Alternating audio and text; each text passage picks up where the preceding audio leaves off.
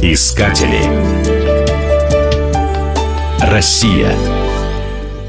Волгоград неоднократно менял название. Был и Царицыным, и Сталинградом. При этом он всегда оставался крепостью, рубежом защиты Отечества.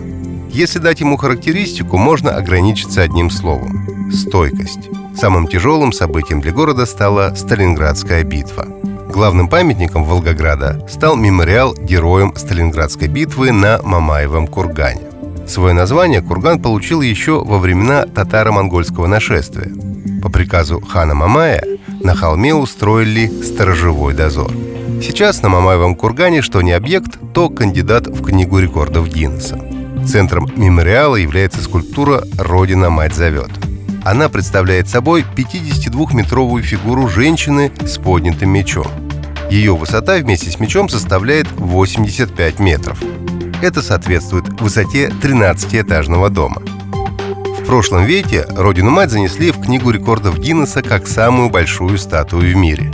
Только один стальной меч имеет длину 33 метра и весит 14 тонн. Общий вес монумента достигает 8 тысяч тонн.